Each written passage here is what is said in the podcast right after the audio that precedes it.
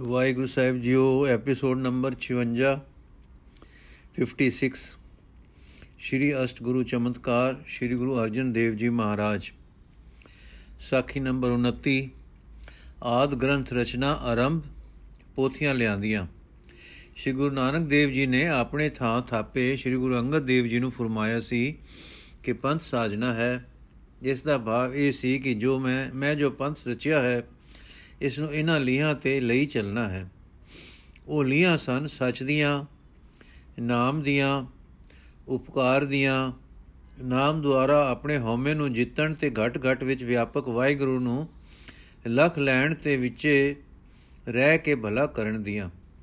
ਇਸੇ ਤਰ੍ਹਾਂ ਸ੍ਰੀ ਗੁਰੂ ਅੰਗਦ ਦੇਵ ਜੀ ਨੇ ਪੰਥ ਸਾਜਣ ਦੀ ਤਾਕੀਦ ਸ੍ਰੀ ਗੁਰੂ ਅਮਰਦਾਸ ਜੀ ਨੂੰ ਕੀਤੀ ਸੀ ਅਤੇ ਆਪ ਜੀ ਨੇ ਚੌਥੀ ਪਾਤਸ਼ਾਹੀ ਸ੍ਰੀ ਗੁਰੂ ਰਾਮਦਾਸ ਜੀ ਨੂੰ ਕੀਤੀ ਸੀ। ਸ੍ਰੀ ਗੁਰੂ ਰਾਮਦਾਸ ਜੀ ਨੇ ਸ੍ਰੀ ਗੁਰੂ ਅਰਜਨ ਦੇਵ ਜੀ ਨੂੰ ਕੀਤੀ ਸੀ।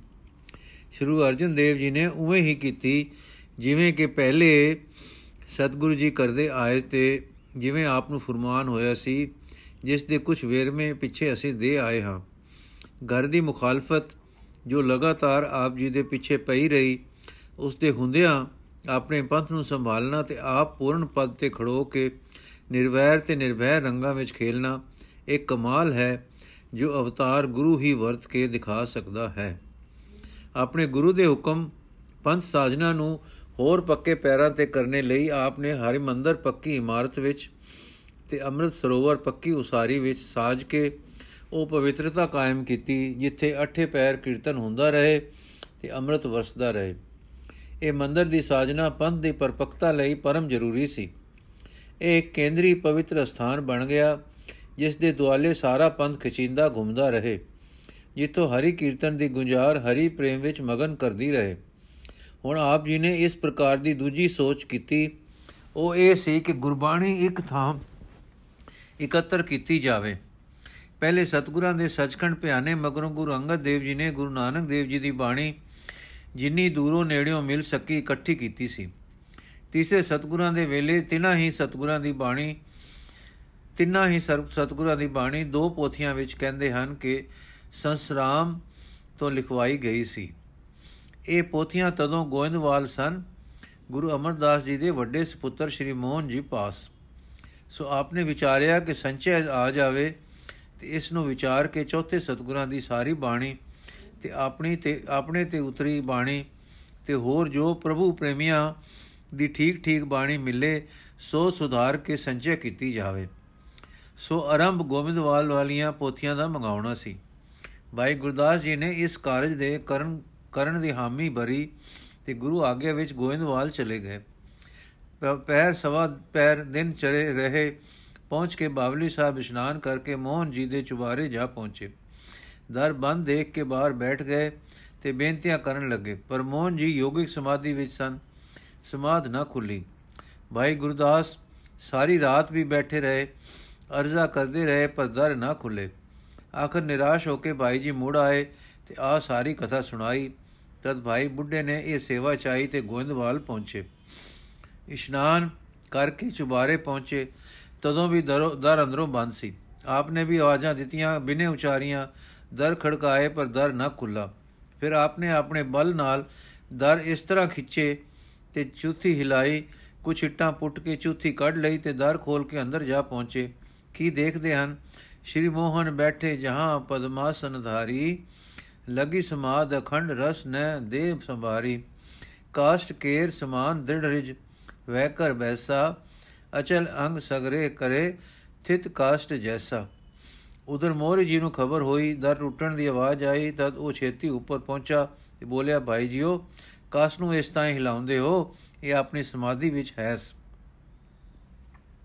ਇਹ ਮਸ ਸੁਭਾਵ ਬੜ ਲਗੁ ਨਹੀਂ ਵਿਚਾਰ ਤੋ। ਨ ਦੇਖੈ ਕਾਉ। ਸ਼ਰਾਪ ਆਦ ਨਿਸ਼ਟੁਰ ਬਨਤ ਹੈ ਰਤਰ ਸੁਧਾਰੇ ਨਿਜ ਸੁਭਾਵ ਮੈਂ ਮਸਤ ਰਹਿ ਕਿ ਮੰਗ ਸੰਗ ਨ ਭੂਲੇ ਬੈਠਿਓ ਅੰਤਰ ਇਮ ਰਹੇ ਕਬ ਕਬ ਦਰ ਖੋਲੇ। ਇਸ ਪ੍ਰਕਾਰ ਦੀ ਪ੍ਰੇਰਣਾ ਨਾਲ ਸ੍ਰੀ ਬੁੱਢਾ ਜੀ ਨੇ ਸ੍ਰੀ ਮੋਹਨ ਜੀ ਦੀ ਸਮਾਧੀ ਖੋਲਣੀ ਮੁਨਾਸਿਬ ਨਾ ਜਾਤੀ ਤੇ ਪਰਤ ਆਏ ਤੇ ਸਾਰੀ ਕਥਾ ਸ੍ਰੀ ਸਤਗੁਰੂ ਜੀ ਨੂੰ ਆ ਸੁਣਾਈ। ਇਸ ਤਰ੍ਹਾਂ ਮਗਰੋਂ ਕੁਝ ਵਿਚਾਰ ਕੇ ਸ੍ਰੀ ਗੁਰੂ ਜੀ ਆਪ ਤਿਆਰ ਹੋਏ ਤੇ ਗੋਇੰਦਵਾਲ ਅਪੜੇ ਬਾਬਲੀ ਇਸ਼ਨਾਨ ਕਰਕੇ ਧਿਆਨ ਮਗਨ ਬੈਠ ਗਏ। ਲਿਖਿਆ ਹੈ ਕਿ ਤੀਸੇ ਸਾਹਿਬਾਂ ਦੇ ਦਰਸ਼ਨ ਹੋਏ ਤੇ ਸਹਿਨਤ ਹੋਈ ਕਿ ਕਾਰਜ ਰਾਸ ਹੋਏਗਾ। ਕਠੋਰ ਬਚਨ ਜਲ ਲੈਣੇ। ਹੁਣ ਗੁਰੂ ਜੀ ਗੋਇੰਦਵਾਲ ਨਗਰੀ ਵਿੱਚ ਉਸ ਗਲੀ ਗਏ, ਜਿਸ ਵਿੱਚ ਮੋਹਨ ਜੀ ਦਾ ਚੁਬਾਰਾ ਸੀ। ਹੱਥ ਵਿੱਚ ਤੰਬੂਰਾ ਸੀ। ਨੰਗੇ ਪੈਰੀ ਗਏ ਤੇ ਚੁਬਾਰੇ ਦੇ ਅੱਗੇ ਗਲੀ ਵਿੱਚ ਹੀ ਜਾ ਭੁੰਜੇ ਬੈਠ ਭੁੰਜੇ ਵੀ ਭੁੰਜੇ ਜਾ ਬੈਠੇ। ਕੁਝ ਚਾਦਰ ਕੇ ਦਰੀ ਕਲੀਨ ਵਿਛਾਉਣ ਨਾ ਦਿੱਤਾ। ਫਿਰ ਗੋੜੀ ਰਾਗ ਦੀ ਮధుਰ ਧੁਨ ਵਿੱਚ ਤੰਬੂਰੇ ਦੀਆਂ ਮਿੱਠੀਆਂ ਸੁਰਾਂ ਵਜਦੀਆਂ ਵਿੱਚ ਗਾਵੇ, ਗੋੜੀ ਮਹੱਲਾ ਪੰਜਵਾਂ। ਮੋਹਨ ਤੇਰੇ ਉੱਚੇ ਮੰਦਰ ਮਹਿਲ ਅਪਾਰਾ। ਮੋਹਨ ਤੇਰੇ ਸੋਹਨ ਦਵਾਰ ਜਿਉ ਸੰਤ ਧਰਮਸ਼ਾਲਾ। ਧਰਮਸਾਲ ਅਪਾਰ ਦਿਆਰ ਠਾਕੁਰ ਸਦਾ ਕੀਰਤਨ ਗਾਵੇ। ਜੈ ਸਾਧ ਸੰਤ ਇਕਤਰ ਹੋਵੇ ਤਹਾਂ ਤੁਝੇ ਧਿਆਵੇ। ਕਰ ਦਇਆ ਮਿਆ ਦਿਆਲ ਸੁਆਮੀ, ਹੋ ਦੀਨ ਕਿਰਪਾਰਾ ਬਿਨਵੰਤ ਨਾਨਕ ਦਰਸ ਪਿਆਸੇ, ਮਿਲ ਦਰਸ਼ਨ ਸੁਖ ਸਾਰਾ। ਸ਼੍ਰੀ ਮੋਹਨ ਜੀ ਦੀ ਸਮਾਧੀ ਜੋ ਦੋ ਵੇਰ ਦੇ ਯਤਨ ਨਾਲ ਨਹੀਂ ਸੀ ਖੁੱਲੀ, ਅੱਜ ਮధుਰ ਗੁਰਬਾਣੀ ਦੇ ਅਸਰ ਨਾਲ ਖੁੱਲੀ ਤੇ ਤਾਕੀ ਵਿੱਚੋਂ ਗਲੀ ਵੱਲ ਤੱਕੇ ਤੇ ਗੁਰੂ ਅਰਜਨ ਦੇਵ ਜੀ ਵੱਲ ਤੱਕ ਕੇ ਕੁਝ ਕਠੋਰ ਵਾਕ ਕਹੇ। ਉਹਨਾਂ ਵਾਕਾਂ ਦੇ ਅਰਥ ਦੂਰੇ ਸਨ। ਨਿੰਦਿਆ ਵੀ ਅਰਥ ਨਿਕਲਦੇ ਸਨ, ਹਨ ਤੇ ਉਸਤਤ ਵੀ। ਕਠੋਰ ਵਾਕ ਸੁਣ ਕੇ ਤਮੂਰੇ ਦੀਆਂ ਮਰਦੁਲ ਜੁਰਬਾਂ ਮੱਧਮ ਨਹੀਂ ਪਈਆਂ ਤੇ ਦੇਵੀ ਗਲਾ ਸੁਰਲੀ ਸੁਰ ਵਿੱਚ ਅੰਮ੍ਰਿਤ ਵਰਖਾ ਕਰਨੋਂ ਨਹੀਂ ਰੁਕਿਆ। ਹੁਣ ਇਹੋ ਮధుਰ ਵਾਕ ਉਚਾਰ ਹੋ ਉਚਾਰ ਹੋਏ। ਮੋਹਨ ਤੇਰੇ ਬਚਨ ਅਨੂਪ ਚਾਲ ਨਿਰਾਲੀ। ਮੋਹਨ ਤੂੰ ਮਾਨੈ ਏਕ ਜੀ ਅਵਰ ਸਭ ਰਾਲੀ। ਮਾਨੈ ਤੇ ਏਕ ਅਲੇਖ ਠਾਕੁਰ ਜਿਨੇ ਸਭ ਕਲ ਧਾਰਿਆ। ਤੁਧ ਬਚਨ ਗੁਰ ਕੈ ਵਸ ਕੀਆ, ਆਦ ਪੁਰਖ ਬਨਵਾਰਿਆ ਤੂੰ ਆਪ ਚਲਿਆ, ਆਪ ਰਹਾ ਆਪ ਕਲ, ਆਪ ਸਭ ਕਲ ਧਾਰਿਆ। ਬਿਨਵੰਤ ਨਾਨਕ ਪੈਜ ਰਾਖੋ ਸਭ ਸੇਵਕ ਸਰਣ ਤੁਮਾਰੀਆ। ਹੁਣ ਰਾਗ ਦੀ ਮధుਰਤਾ ਭਾਵ ਦੀ ਮధుਰਤਾ ਕਮਾਲ ਦੀ ਮਿੱਠਤ ਤੇ ਨਿਜ ਨਾਲ ਹਿੱਤ ਤੱਕ ਕੇ ਕਵੀ ਸੰਤੋਖ ਸਿੰਘ ਜੀ ਲਿਖਦੇ ਹਨ ਕਿ ਬਾਬਾ ਮੋਹਨ ਚੌਪਈ, ਇਮ ਸੁਨ ਕਰ ਜਸ ਆਪਨ ਕੇਰਾ, ਭਇਓ ਪ੍ਰਸੰਨ ਕਿਰਪਾਲ ਗਨੇਰਾ, ਮਨ ਮੈਂ ਲਾਗ ਵਿਚਾਰਨ ਮੋਹਨ ਚਤਰ ਗੁਰੂ ਮੂਰਤ ਏ ਮੋਹਨ, ਸੇ ਸੋਹਨ। ਕ੍ਰੋਧ ਈਰਖਾ ਆਦ ਵਿਕਾਰਾ ਇਨ ਮੈਂ ਕੋ ਨ ਪਰੈ ਨਿਹਾਰਾ। ਕਰੈ ਸ਼ਤਰਤਾ ਸੋ ਪਛਤਾਵੈ, ਸੇਵੈ ਪ੍ਰੀਤ ਸਕਲ ਸੁਖ ਪਾਵੈ। ਕਟਕ ਬਾਗ ਸੁਨ ਕੇ ਅਬ ਮੇਰੇ, ਰਹਿ ਅਛੋਬ ਸਿੰਧ ਸਮਸੇ ਹੇਰੇ। ਸ਼ਾਂਤ ਰਿਦਾ ਸਮਤਾ ਮੁਝ ਸਾਥ, ਗਾਏ ਸ਼ਬਦ ਸ੍ਰੀ ਅਰਜਨ ਨਾਥ। ਸ਼ਿਰ ਗੁਰ ਅਮਰ ਪਿਤਾ ਕੇ ਬੈਨ, ਕੀਨ ਬਿਗਾਰ ਜੇ ਮਾਨੇ ਮੈਨ। ਕੀਨ ਬਿਗਾਰ ਜੇ ਮਾਨੇ ਮੈਨ ਅਬ ਨੇ ਉਚਿਤ ਬਿਗਾਰਨ ਬਾਤੀ, ਕਰੋ ਸੁਧਾਰਨ ਹੋਏ ਸੁਖ ਸ਼ਾਂਤੀ। ਜਗ ਮੈਂ ਨਿੰਦਾ ਪੂਰਬ ਲਈ, ਅਬ ਸੁਧਰੈ ਗੁਰਬਾਣੀ ਦਈ। ਏਮ ਵਿਚਾਰ ਕਰ ਲੈ ਕਰ ਪੋਥੀ, ਮਤ ਤਜ ਦੀਨ ਪ੍ਰੇਮ ਤੇ ਥੋਥੀ ਨਿਚੋ ਬਾਰੇ ਬਾਹਰ ਆਇਓ। ਸ੍ਰੀ ਅਰਜੁਨ ਕੋ ਤਬ ਦਰਸਾਇਓ। ਚਤਰ ਗੁਰੂ ਕੀ ਜੋਤ ਕਿਰਪਾਲਾ, ਇਨ ਮਜਾਰ ਸੋ ਬਸੈ ਬਿਸਾਲਾ। ਦੇਖ ਸਰੂਪ ਜੋ ਹੋਏ ਪ੍ਰਸੰਨ ਗਏ ਕੁਸ਼ਰੀ ਅਰਜਨ ਤੁਮ ਧਨ। ਸਤਗੁਰ ਦੇਖਿਓ ਮੋਹਨ ਆਇਓ, ਪੁਨ ਤੀਜੋ ਪਦ ਸ਼ਬਦ ਅਲਾਇਓ। ਫਿਰ ਸ੍ਰੀ ਗੁਰੂ ਜੀ ਨੇ ਮధుਰ ਸੁਰ ਗਾਇਨ ਕੀਤਾ, ਮੋਹਨ ਤੁਧ ਸਤ ਸੰਗਤ ਧਿਆਵੈ। ਦਰਸ ਧਿਆਨਾ। ਮੋਹਨ ਤੁਧ ਸਤ ਸੰਗਤ ਧਿਆਵੈ ਦਰਸ ਧਿਆਨਾ। ਮੋਹਨ ਜਮ ਨੇੜ ਨਾ ਆਵੇ ਤੁਧ ਜਪੈ ਨਿਦਾਨਾ। ਜਮ ਕਾਲ ਤਿਨ ਕੋ ਲਗੈ ਨਾਹੀ, ਜੋ ਇਕ ਮਨ ਧਿਆਵਹਿ। ਮਨ ਬਚਨ ਕਰਮ ਜੇ ਤੁਧ ਅਰਾਦੇ ਸੇ ਸਭੇ ਫਲ ਪਾਵੇ ਮਲ ਮੂਤ ਮੂੜ ਜ ਮੁਕਦ ਹੋਤੇ, ਸੇ ਦੇਖ ਦਰਸ ਸੁਗਿਆਨਾ। ਬਿਨਵੰਤ ਨਾਨਕ ਰਾਜ ਨੇ ਚਲ ਪੂਰਨ ਪੁਰਖ ਭਗਵਾਨਾ। ਮੋਹਨ ਜੀ ਨੇ ਗੁਰੂ ਅਰਜਨ ਦੇਵ ਜੀ ਦੀ ਮੋਹਨੀ ਮੂਰਤ ਵੇਖੀ, ਜੋ ਗਾ ਰਹੇ ਸਨ। ਪ੍ਰੇਮ ਵਿੱਚ ਨੈਣ ਬੰਦ ਮਗਨ ਹਨ। ਕੋਈ ਜਲ ਟੇਪਾ ਗਿਰਦ, ਕੋਈ ਕੋਈ ਜਲ ਟੇਪਾ ਕਿਰਦਾ ਹੈ। ਸਮਝ ਗਿਆ ਕਿ ਪੂਰਨ ਗੁਰੂ ਹਨ ਤੇ ਆਪਣੇ ਪ੍ਰੀਤਮ ਵਾਹਿਗੁਰੂ ਜੀ ਦੇ ਰੰਗ ਰੱਤੇ ਹੋਏ ਗਾ ਰਹੇ ਹਨ। ਇਹ ਦੇਖ ਕੇ ਪੋਥੀਆਂ ਗੁਰੂ ਜੀ ਦੇ ਅੱਗੇ ਧਰ ਦਿੱਤੀਆਂ ਤੇ ਚਰਨਾਂ ਤੇ ਸਿਰ ਰੱਖ ਦਿੱਤਾ। ਤਾਂ ਨਮਰਤਾ ਦੀ ਅਵਧੀ ਗੁਰੂ ਜੀ ਬੋਲੇ, ਆਪ ਵੱਡੇ ਹੋ, ਸਾਕਾਦਾਰੀ ਵਿੱਚ ਮਾਮਾ ਜੀ ਹੋ, ਗੁਰੂ ਅਮਰਦਾਸ ਜੀ, ਜਗਤ ਤਾਰਕ ਗੁਰੂ ਆਪ ਦੇ ਪਿਤਾ ਹਨ, ਸੋ ਮੇਰੇ ਵੱਡੇ ਹੋ, ਮੱਥਾ ਨਾ ਟੇਕੋ। ਤਦ ਸ੍ਰੀ ਮੋਹਨ ਜੀ ਬੋਲੇ, ਸ੍ਰੀ ਅਰਜਨ ਭਗਤੀ ਸੁਤ ਮੇਰੇ, ਸ੍ਰੀ ਅਰਜਨ ਭਗਨੀ ਸੁਤ ਮੇਰੇ, ਪਰਸੋਂ ਚਰਨ ਕਮਲ ਅਬ ਤੇਰੇ, ਭੂਲ ਪਰੀ ਮੁਝ ਤੇ ਬਹੁ ਪਹਿਲੇ, ਬਖਸ਼ੋ ਅਬ ਕੀ ਜੈ ਨਿਤ ਸਹਿਲੇ। ਸਮਾ ਉਡੀਕਤ ਸੋ ਅਬ ਆਵਾ, ਕਿਰਪਾ ਕਰੋ ਦੁਖ ਬਨ ਤੁਮ ਦਾਵਾ। ਫਿਰ ਕਿਤਨਾ ਚਿਰ ਵਾਰਤਾਲਾਪ ਹੁੰਦੀ ਰਹੀ ਜਿਸ ਦੇ ਅੰਤ ਤੇ ਉਹ ਲਿਖਿਆ ਹੈ, ਸੁਨ ਮੋਹਨ ਪਰਮ ਪਰਮ ਦਤ ਬਿਸਾਲਾ, ਗੁਰ ਕੇ ਚਰਨ ਪਰਿਓ ਤਿਸ ਕਾਲਾ, ਹਾਥ ਜੋ ਨਮਰੀ ਅਤ ਭਇਓ, ਬਖਸ਼ੋ ਗੁਨਹ ਭੂਲ ਜੋ ਗਇਓ, ਨਮਰ ਭਇਓ ਮਾਤਲ ਕੇ ਹੀਰਾ, ਸ਼੍ਰੀ ਅਰਜੁਨ ਬਰ ਦੇ ਤਿਸ ਮੇਰਾ, ਚਤੁਰਦ ਪਦ ਕੇ ਪੂਰਨ ਕਰਿਓ ਮਹਿਨ ਖੇਦ ਸਰਬ ਪਰ ਹਰਿਓ। ਸ਼੍ਰੀ ਮੁਖਵਾਕ ਮੋਹਨ ਤੂੰ ਸੁਫਲ ਫਲਿਆ ਸਣ ਪਰਵਾਰੇ। ਮੋਹਨ ਪੁੱਤਰ ਮੀਤ ਭਾਈ ਕੁਟੰਬ ਸਭ ਤਾਰੇ। ਤਾਰਿਆ ਜਹਾਨ ਲਿਆ ਅਭਿਮਾਨ, ਜਿਨ ਦਰਸ਼ਨ ਪਾਇਆ, ਜਿਨੀ ਤੁਧਨੋ ਧਨ ਕਇਆ, ਤਿਨ ਜਮ ਨੇੜ ਨ ਆਇਆ। ਬਿਆੰਤ ਗੁਣ ਤੇਰੇ ਕਥੇ ਨ ਜਾਹੀ, ਸਤਗੁਰ ਪੁਰਖ ਮੁਰਾਰੇ। ਬਿਨਵੰਤ ਨਾਨਕ ਟੇਕ ਰਾਖੀ ਜਿਤ ਲਗ ਤਰਿਆ ਸੰਸਾਰੇ। ਪੋਥੀਆਂ ਲੈ ਕੇ ਟੁਰ ਪੈਂਦੇ, ਪਰ ਸ਼੍ਰੀ ਮੋਰ ਜੀ ਨੇ ਬੜੇ ਪ੍ਰੇਮ ਨਾਲ ਅਟਕਾ ਲਿਆ ਤੇ ਸਾਰੇ ਪਰਿਵਾਰ ਵਿੱਚ ਲੈ ਗਿਆ। ਪਰਸਪਰ ਮਿਲ ਕੇ ਸੁਖੀ ਹੋਏ, ਦੋਹਾਂ ਗੁਰੂ ਸਾਹਿਬਾਂ ਦੇ ਦੇਵਰਿਆਂ ਤੇ ਦਰਸ਼ਨ ਕੀਤੇ। ਇੱਕ ਰਾਤ ਗੋਇੰਦਵਾਲ ਹੀ ਰਹੇ। ਅਗਲੇ ਦਿਨ ਸਾਰੇ ਪਰਿਵਾਰ ਦੀ ਆਗਿਆ ਪਾ ਕੇ ਵਾਪਸ ਹੋਏ। ਇਸ ਪਰਿਵਾਰ ਪਰਿਵਾਰ ਮੇਲੇ ਵਿੱਚ ਸ਼੍ਰੀ ਸੁੰਦਰ ਜੀ ਨਾਲ ਭੇਟ ਹੋਈ।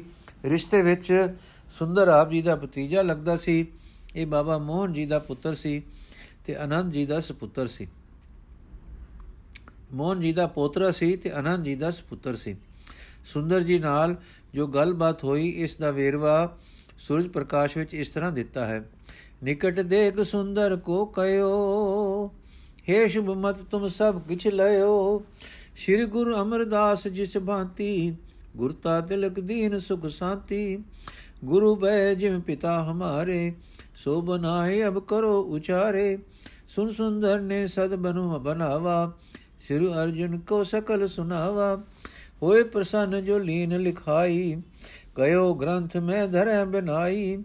ਅੰਤ ਸਮੈ ਇਹ ਪਾਠ ਜੋ ਕਰਹੀ, ਅੰਤਕ ਪੀਰ ਤਿਨੂ ਕੀ ਟਰਹੀ।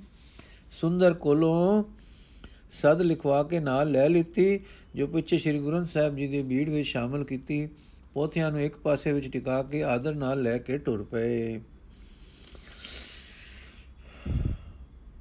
ਅਗਲੀ ਸਾਖੀ ਸਾਖੀ ਨੰਬਰ 30 ਸ਼੍ਰੀ ਦਾਤੂ ਜੀ ਮਿਲਾਪ। ਸ਼ਨੇ ਸ਼ਨੇ ਚਲਦੇ ਖਡੂਰ ਆ ਪਹੁੰਚੇ।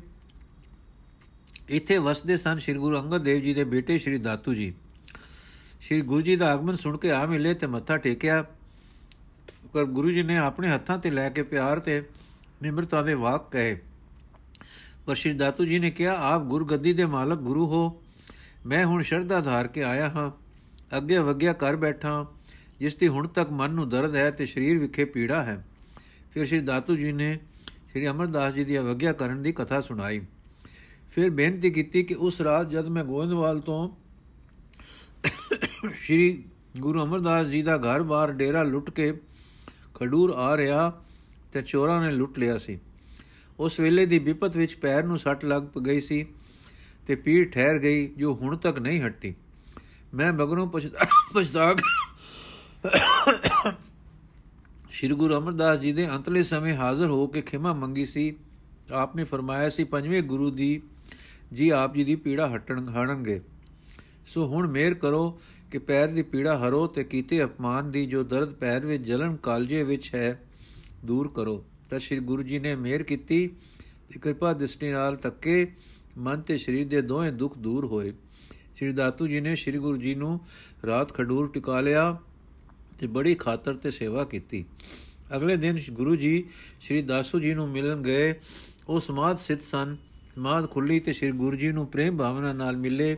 ਤੇ ਯਾਚਨਾ ਕੀਤੀ ਕਿ ਆਪ ਗੁਰੂ ਨਾਨਕ ਦੇਵ ਜੀ ਦਾ ਰੂਪ ਹੋ। ਅਸੀਸ ਦਿਓ ਕਿ ਹੁਣ ਇਹ ਯਾਤਰਾ ਸਮਾਪਤ ਹੋਵੇ ਤੇ ਮੈਂ ਗੁਰੂ ਨਾਨਕ ਦੇਵ ਜੀ ਦੇ ਚਰਨਾਂ ਵਿੱਚ ਜਾ ਪ੍ਰਾਪਤ ਹੋਵਾਂ। ਸ੍ਰੀ ਗੁਰੂ ਜੀ ਨੇ ਆਸ਼ੀਰਵਾਦ ਦਿੱਤੀ ਤੇ ਫਿਰ ਖਾਸੇ ਪਰ ਸਵਾਰ ਪੋਥੀਆਂ ਤੇ ਆਪ ਬਾਣੀ ਦੇ ਸਤਕਾਰ ਵਿੱਚ ਟੁਰਦੇ ਖਡੂਰ ਤੋਂ ਵਿਦਾ ਹੋਏ। ਸਾਖੀ ਨੰਬਰ 31 ਪਾਵਨ ਬੀੜ ਦੀ ਤਿਆਰੀ। ਸ੍ਰੀ ਗੁਰੂ ਜੀ ਨੇ ਹੁਣ ਰਾਮਦਾਸਪੁਰੇ ਪੁੱਜ ਕੇ ਉਸ ਮਹਾਨ ਕਾਰਜ ਦੀ ਤਿਆਰੀ ਆਰੰਭ ਕੀਤੀ, ਜਿਸ ਨਾਲ ਕਿ ਜਗਤ ਦਾ ਉਧਾਰ ਸਰਬ ਕਾਲ ਲਈ ਹੁੰਦਾ ਰਹੇ। ਜਿਸ ਪਵਨ ਪਰਮ ਪਾਵਨ ਬੀੜ ਨੂੰ ਅਸੀਂ ਅੱਜ ਸ੍ਰੀ ਗੁਰੂ ਗ੍ਰੰਥ ਸਾਹਿਬ ਜੀ ਆਖਦੇ, ਪੂਜਦੇ, ਪੜ੍ਹਦੇ, ਸਮਝਦੇ, ਆਗਿਆ ਮੰਨਦੇ ਤੇ ਆਤਮਕ ਸੁਖ ਮਾਣਦੇ ਹਾਂ ਤੇ ਕਲਿਆਣ ਪ੍ਰਾਪਤ ਕਰਦੇ ਹਾਂ, ਉਸ ਮਹਾਨ ਪਵਿੱਤਰ ਤੇ ਉਪਕਾਰੀ ਕਾਰਜ ਦਾ ਆਰੰਭ ਕੀਤਾ।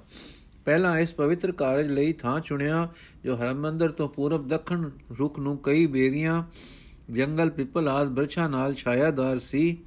ਇਸ ਜਗ੍ਹਾ ਨੂੰ ਹੋਰ ਰਮਣੀਕ ਬਣਾ ਲਿੱਤਾ ਗਿਆ। ਥਾਂ ਸਫਾ ਕਰਕੇ ਨਵਾਂ ਘਾਸ ਸਿਆਣੇ ਮਾਲੀਆਂ ਕੋਲੋਂ ਲਗਾ ਦਿੱਤਾ।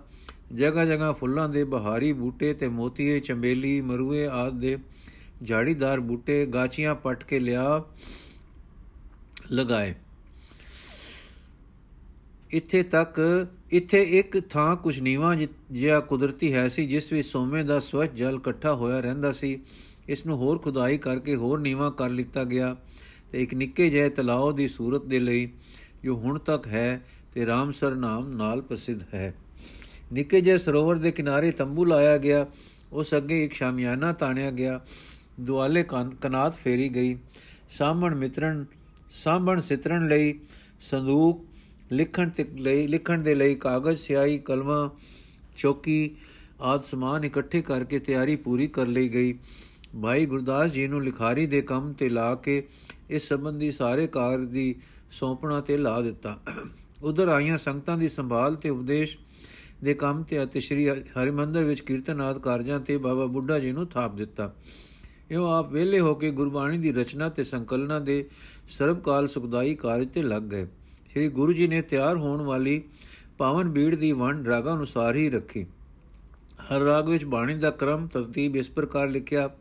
ਪਹਿਲਾ ਬਾਣੀ ਸ੍ਰੀ ਗੁਰੂ ਨਾਨਕ ਦੇਵ ਜੀ ਦੀ, ਫਿਰ ਸ੍ਰੀ ਗੁਰੂ ਅਮਰਦਾਸ ਜੀ ਦੀ, ਫਿਰ ਸ੍ਰੀ ਗੁਰੂ ਰਾਮਦਾਸ ਜੀ ਦੀ, ਉਪਰੰਤ ਸ੍ਰੀ ਗੁਰੂ ਅਰਜਨ ਦੇਵ ਜੀ ਦੀ, ਅਰਥਾਤ ਆਪਣੀ ਉਚਾਰੀ ਬਾਣੀ। ਸ਼੍ਰੀ ਅੰਗਦ ਦੇਵ ਜੀ ਦੀ ਬਾਣੀ ਬੜੀ ਥੋੜੀ ਹੈ, ਜੋ ਸ਼ਲੋਕਾਂ ਦੇ ਰੂਪ ਵਿੱਚ ਵਾਰਾਂ ਵਿੱਚ ਲਿਖੀ, ਰੱਖੀ। ਮਹੱਲੇਵਾਰ ਵੰਡ ਤੇ ਛੁੱਟ ਇੱਕ ਹੋਰ ਵੰਡ ਵੀ ਕੀਤੀ। ਪਹਿਲੇ ਛੋਟੇ ਸ਼ਬਦ ਮਹੱਲੇ ਦੇ ਘਰਵਾਰ ਫਿਰ ਅਸਪਦੀਆਂ, ਉਸੇ ਕ੍ਰਮ ਵਿੱਚ ਫਿਰ ਹੋਰ ਵੱਡੀਆਂ ਬਾਣੀਆਂ, ਛੰਤ ਵਾਰਾਂ ਆਦ ਤੇ ਉਸ ਤੋਂ ਮਗਰੋਂ ਭਗਤਾਂ ਦੀ ਬਾਣੀ। ਪੰਜਾਂ ਹੀ ਗੁਰੂ ਸਾਹਿਬਾਂ ਦੀ ਬਾਣੀ ਵਿੱਚ ਨਾਮ ਨਾਮ ਨਾਨਕ ਆਉਂਦਾ ਹੈ, ਕਿਉਂਕਿ ਹਰ ਗੁਰੂ ਸਾਹਿਬ ਗੁਰੂ ਨਾਨਕ ਰੂਪ ਸਨ। ਸੋ ਇਹ ਕਿੰਕੂ ਪਤਾ ਲੱਗੇ ਕਿ ਕੋਈ ਰਚਨਾ ਕਿਸ ਗੁਰੂ ਸਾਹਿਬ ਦੀ ਬਾਣੀ ਹੈ। ਸੋ ਪਾਵਨ ਬੀੜ ਦੇ ਹਰ ਸ਼ਬਦ ਦੇ ਉੱਪਰ ਮਹੱਲਾ ਪਹਿਲਾ, ਦੂਜਾ, ਤੀਜਾ, ਚੌਥਾ, ਪੰਜਵਾਂ ਆਦ ਲਿਖਿਆ ਹੁੰਦਾ ਹੈ। ਇਸ ਤੋਂ ਪਤਾ ਲੱਗਦਾ ਹੈ ਕਿ ਉਹ ਕਿਸ ਪਾਤਸ਼ਾਹੀ ਦਾ ਸ਼ਬਦ ਹੈ। ਇਉਂ ਇਹ ਕਾਰਜ ਰੋਜ਼ ਹੋਣ ਲੱਗ ਪਿਆ। ਕਿੰਨਾ ਚਿਰ ਲੱਗਾ ਠੀਕ ਪਤਾ ਨਹੀਂ, ਪਰ ਬੀੜ ਦੇ ਦਰਸ਼ਨਾਂ ਤੋਂ ਅਨੁਮਾਨ ਹੁੰਦਾ ਹੈ ਕਿ ਬਹੁਤ ਸਾਰਾ ਸਮਾਂ ਲੱਗਾ ਹੈ। ਅੰਤ ਬਾਦੋਂ ਵਧੀ ਇੱਕ ਸੰਮਤ 1661 ਬਿਸਵੀ ਨੂੰ, ਬਿਕਰਮੀ ਨੂੰ ਇਹ ਪਾਵਨ ਬੀੜ ਸੰਪੂਰਨ ਹੋ ਗਈ, ਜਿਸ ਦਿਨ ਕਿ ਇਸ ਦਾ ਸੂਚੀ ਪੱਤਰ ਤਤਕਰਾ ਲਿਖਿਆ ਗਿਆ। ਇਹ ਕਾਰਜ ਸ਼੍ਰੀ ਅਰਜਨ ਦੇਵ ਜੀ ਨੇ ਜਗਤ ਦੇ ਉਧਾਰੇ ਲਈ ਕੀਤਾ ਕਿ ਸਦਾ ਲਈ ਸਤਗੁਰਾਂ ਦਾ ਹਿਰਦਾ ਉਹਨਾਂ ਦੀ ਆਤਮ ਜੋਤ, ਸ਼ਬਦ ਰੂਪ, ਈਸ਼ਵਰ ਸਰੂਪਤਾ, ਪਾਰ ਬ੍ਰਹਮ ਪ੍ਰਭੂ ਦਾ ਪੂਰਨ ਗਿਆਨ ਜਗਤ ਜੀਵਾਂ ਨੂੰ ਪ੍ਰਾਪਤ ਰਹੇ। ਦੂਸਰੀ ਲੋੜ ਸੀ ਇਸ ਰੂਪ ਵਿੱਚ ਰਚਨਾ, ਜੋ ਸੱਚਮੁੱਚ ਦੇਵੀ ਉਚਾਰਨ ਹਾਰਾਂ ਦੀ ਹੈ, ਉਹ ਪਰਮ ਸ਼ੁੱਧ ਰੂਪ ਵਿੱਚ ਚੜੇ ਕਿਉਂਕਿ ਅਜੇ 50-60 ਵਰੇ ਹੀ ਸ੍ਰੀ ਗੁਰੂ ਨਾਨਕ ਦੇਵ ਜੀ ਨੂੰ ਸੱਚਖੰਡ ਕੇ ਪਿਆਨਾ ਕੀਤੇ ਹੋ, ਕਿਤਿਆਂ ਹੋਏ ਸੀ ਕਿ ਇੱਕ ਇਹ ਅਨਰਥ ਹੋਣ ਲੱਗੇ, ਲੱਗ ਪਿਆ ਸੀ ਕਿ ਲੋਕੀ ਆਪ ਪਦੇ ਰਚ ਕੇ ਨਾਨਕ ਦੀ ਛਾਪ ਵਿੱਚ ਲਿਖ ਕੇ ਪ੍ਰਚਾਰਨ ਲੱਗ ਪਏ ਸਨ। ਸੋ ਗੁਰੂ ਜੀ ਨੇ ਇਹ ਵਿਤਰੇਕ ਵੀ ਕਰਨਾ ਸੀ। ਮਾਨੁਖੀ ਨੁਕਤੇ ਤੋਂ ਪੜਤਾਲ ਤੇ ਨਿਰਣੇ ਦੇ ਸਮਾਨ ਸਮਾਨ ਗੁਰੂ ਜੀ ਪਾਸ ਮੌਜੂਦ ਸਨ ਤੇ ਪੜਤਾਲ ਆਸਾਨ ਸੀ ਤੇ ਆਤਮਕ ਨੁਕਤੇ ਤੋਂ ਉਹ ਆਪ ਆਤਮ ਤਤ ਵੇਤਾ ਤੇ ਪਰੰਪਰਾਵਰ ਨਾਥ ਸਨ ਹੀ। ਉਹਨਾਂ ਦੀ ਅੰਤਰਮੁਖੀ ਦ੍ਰਿਸ਼ਟੀ ਸਾਰਿਆਂ ਹੀ ਨਿਰਣਿਆਂ ਨੂੰ ਕਰ ਲੈਣ ਦੀ ਸਮਰੱਥ ਸੀ। ਇਸੇ ਤਰ੍ਹਾਂ ਭਗਤਾਂ ਦੀ ਬਾਣੀ ਵਿੱਚ ਤਾਂ ਅਖੇਪ ਬਿਹਦ ਹੋ ਚੁੱਕੇ ਸਨ। ਉਹਨਾਂ ਦੀ ਛਾਂਡ ਕਰਕੇ ਸੋਧਿਆ ਤੇ ਇਹ ਸੋਧੀ ਹੋਈ ਨੂੰ ਲਿਖਿਆ ਹੈ ਕਿ ਆਤਮ ਬਲ ਨਾਲ ਭਗਤਾਂ ਤੋਂ ਸਹੀ ਕਰਕੇ ਉਹਨਾਂ ਦੀ ਸ਼ੁੱਧ ਨਿਰਸ਼ੰਸੇ ਬਾਣੀ ਬੀੜ ਵਿੱਚ ਛਾੜੀ ਇਹ ਗੱਲ ਜ਼ਰੂਰੀ ਨਹੀਂ ਕਿ ਉਹਨਾਂ ਦੀ ਸਾਰੀ ਬਾਣੀ ਚਾੜੀ ਹੋਵੇ। ਹੋ ਸਕਦਾ ਹੈ ਸਾਰੀ ਹੋਵੇ ਹੋ ਸਕਦਾ ਹੈ ਕਿ ਹੋਰ ਵੀ ਬਣੀ ਹੋਵੇ। ਜੋ ਭਗਤਾਂ ਦੀ ਹੋਵੇ ਤੇ ਚਾਹੋ ਉਹ ਆਖੇਪਾਂ ਵਾਲੀ ਹੋਵੇ। ਇਹ ਵੀ ਸੰਭਵ ਹੈ ਕਿ ਭਗਤਾਂ ਨੇ ਨਵੀਨ ਬਾਣੀ ਵੀ ਕਈ ਕੋਈ ਉਸ ਵੇਲੇ ਰਚ ਕੇ ਲਿਖਾਈ ਹੋਵੇ। ਪਰ ਜਿੰਨੀ ਬਾਣੀ ਬੀੜ ਵਿੱਚ ਚਾੜੀ ਗਈ ਹੈ, ਉਹ ਉਹਨਾਂ ਭਗਤਾਂ ਦੀ ਆਪਣੀ ਹੈ ਤੇ ਇਸ ਵਿੱਚ ਉਹਨਾਂ ਦੇ ਆਸ਼ੇ ਜੀਵਨ ਵਿੱਚ ਉન્નਤੀ ਦੇ ਅਡ-ਅਡ ਤਜਰਬੇ ਤੇ ਸਮੇਂ ਦੇ ਭਾਵ ਤੇ ਅੰਤ ਉੱਚੇ ਪਦ ਪ੍ਰਾਪਤੀ ਪਰ ਸਾਈਂ ਦਰੋਂ ਗੁਰੂ ਜੋਤੀ ਤੋਂ ਪ੍ਰਾਪਤ ਗਿਆਨ ਦੇ ਭਾਵ ਆ ਗਏ ਹਨ। ਭਾਈ ਸ਼ੰਕਰ ਦਿਆਲ ਜੀ ਫੈਜ਼ਾਬਾਦੀ ਆਪਣੇ ਜਪਜੀ ਦੇ ਟੀਕੇ ਦੇ ਦਿਬਾਚੇ ਵਿੱਚ ਲਿਖਦੇ ਹਨ ਕਿ ਅਰਸ਼ਾ ਵਿੱਚ ਗੁਰੂ ਜੋਤੀ ਇੱਕ ਸੰਸਾਰ ਦੀ ਸਿੱਖਿਆ ਦਾਤਾ ਰੱਬੀ ਸ਼ਕਤੀ ਹੈ। ਇਸ ਦੀ ਤਾਬਿਆ ਸਾਰੇ ਭਗਤ ਤੇ ਇਲਾਮੀ ਇੱਕ ਸਿੱਖਿਆ ਦਾਤੇ ਅਵਤਾਰ ਤੇ ਨਬੀ ਆਦ ਆ ਕੇ ਕੰਮ ਕਰਦੇ ਰਹੇ ਹਨ। ਇਹਨਾਂ ਪਰ ਗੁਰੂ ਜੋਤੀ ਵੱਲੋਂ ਬਾਣੀ ਉਤਰਦੀ ਰਹੀ ਹੈ। ਜਿਤਨੇ ਐਸੇ ਮਹਾਪੁਰਖ ਹੋਏ ਸਾਰਿਆਂ ਨੂੰ ਸਰੀਰ ਵਿੱਚ ਆ ਕੇ ਸਰੀਰ ਵਾਲੇ ਗੁਰੂ ਦੀ ਲੋੜ ਪਈ। ਇਸ ਕਰਕੇ ਇਹ ਸਭ ਗੁਰੂ ਜੋਤੀ ਦੀਆਂ ਕਾਇਮ ਮੁਕਾਮ ਵਿਅਕਤੀਆਂ ਸਨ। ਅਖੀਰ ਕਲਯੁਗ ਵਿੱਚ ਉਹ ਗੁਰੂ ਜੋਤੀ ਆਪ ਪ੍ਰਗਟ ਹੋਈ ਤੇ ਗੁਰੂ ਨਾਨਕ ਕਹਾਈ, ਇਸ ਜੋਤੀ ਨੂੰ ਸਰੀਰਧਾਰੀ ਗੁਰੂ ਧਾਰਨ ਨਹੀਂ ਕਰਨਾ ਪਿਆ। ਗੁਰੂ ਜੀ ਨੇ ਆਪ ਫਰਮਾਇਆ ਹੈ, ਅਪਰੰਪਰ ਪਾਰ ਬ੍ਰਹਮ ਪਰਮੇਸ਼ਰ, ਨਾਨਕ ਗੁਰ ਮਿਲਿਆ ਸੋਈ ਜਿਉ। ਪੁਨਾ ਬੀਜੋ ਸੂਝੇ ਕੋ ਨਹੀਂ, ਬਹਿ ਦੁਲੀਚਾ ਪਾਏ। ਆਦ ਵਾਕਾ ਤੋਂ ਭਾਈ ਸ਼ੰਕਰ ਦਿਆਲ ਜੀ ਨੇ ਗੁਰੂ ਨਾਨਕ ਦੇਵ ਜੀ ਦੀ ਇਹ ਮਹਾਨਤਾ ਸਿੱਧ ਕੀਤੀ ਹੈ। ਜੋ ਬਾਣੀ ਸਤਿਗੁਰਾਂ ਨੇ ਆਪ ਰਚੀ, ਉਹ ਗੁਰੂ ਜੋਤੀ ਦੀ ਰਚਨਾ ਹੈ। ਜੋ ਭਗਤਾਂ ਦੀ ਬਾਣੀ ਬੀੜ ਵਿੱਚ ਚੜੀ ਉਹ ਉਸ ਸਮੇਂ ਗੁਰੂ ਜੋਤੀ ਜੀ ਦੇ ਅਰਸ਼ਾਂ ਤੋਂ ਭਗਤਾਂ ਨੂੰ ਬਖਸ਼ੇ ਗਿਆਨ ਤੋਂ ਬਣੀ ਬਾਣੀ ਹੈ। ਇਸੇ ਕਰਕੇ ਭਗਤ ਬਾਣੀ ਬਾਬਾ ਸ੍ਰੀ ਗੁਰੂ ਗ੍ਰੰਥ ਸਾਹਿਬ ਜੀ ਵਿੱਚ ਲਿਖਿਆ ਹੈ, ਭਗਤ ਜਨਾ ਕੀ ਉਤਮ ਬਾਣੀ ਜੁਗ ਜੁਗ ਰਹੀ ਸਮਾਈ। ਭਗਤ ਜਨਾ ਕੀ ਉਤਮ ਬਾਣੀ ਜੁਗ ਜੁਗ ਰਹੀ ਸਮਾਈ। ਵਾਹਿਗੁਰੂ ਜੀ ਕਾ ਖਾਲਸਾ, ਵਾਹਿਗੁਰੂ ਜੀ ਅੱਜ ਦਾ ਐਪੀਸੋਡ ਸਮਾਪਤ ਜੀ। ਅਗਲਾ ਐਪੀਸੋਡ ਕੱਲ ਪੜਾਂਗੇ ਵਾਹਿਗੁਰੂ ਜੀ ਕਾ ਖਾਲਸਾ ਵਾਹਿਗੁਰੂ ਜੀ ਕੀ ਫਤਿਹ।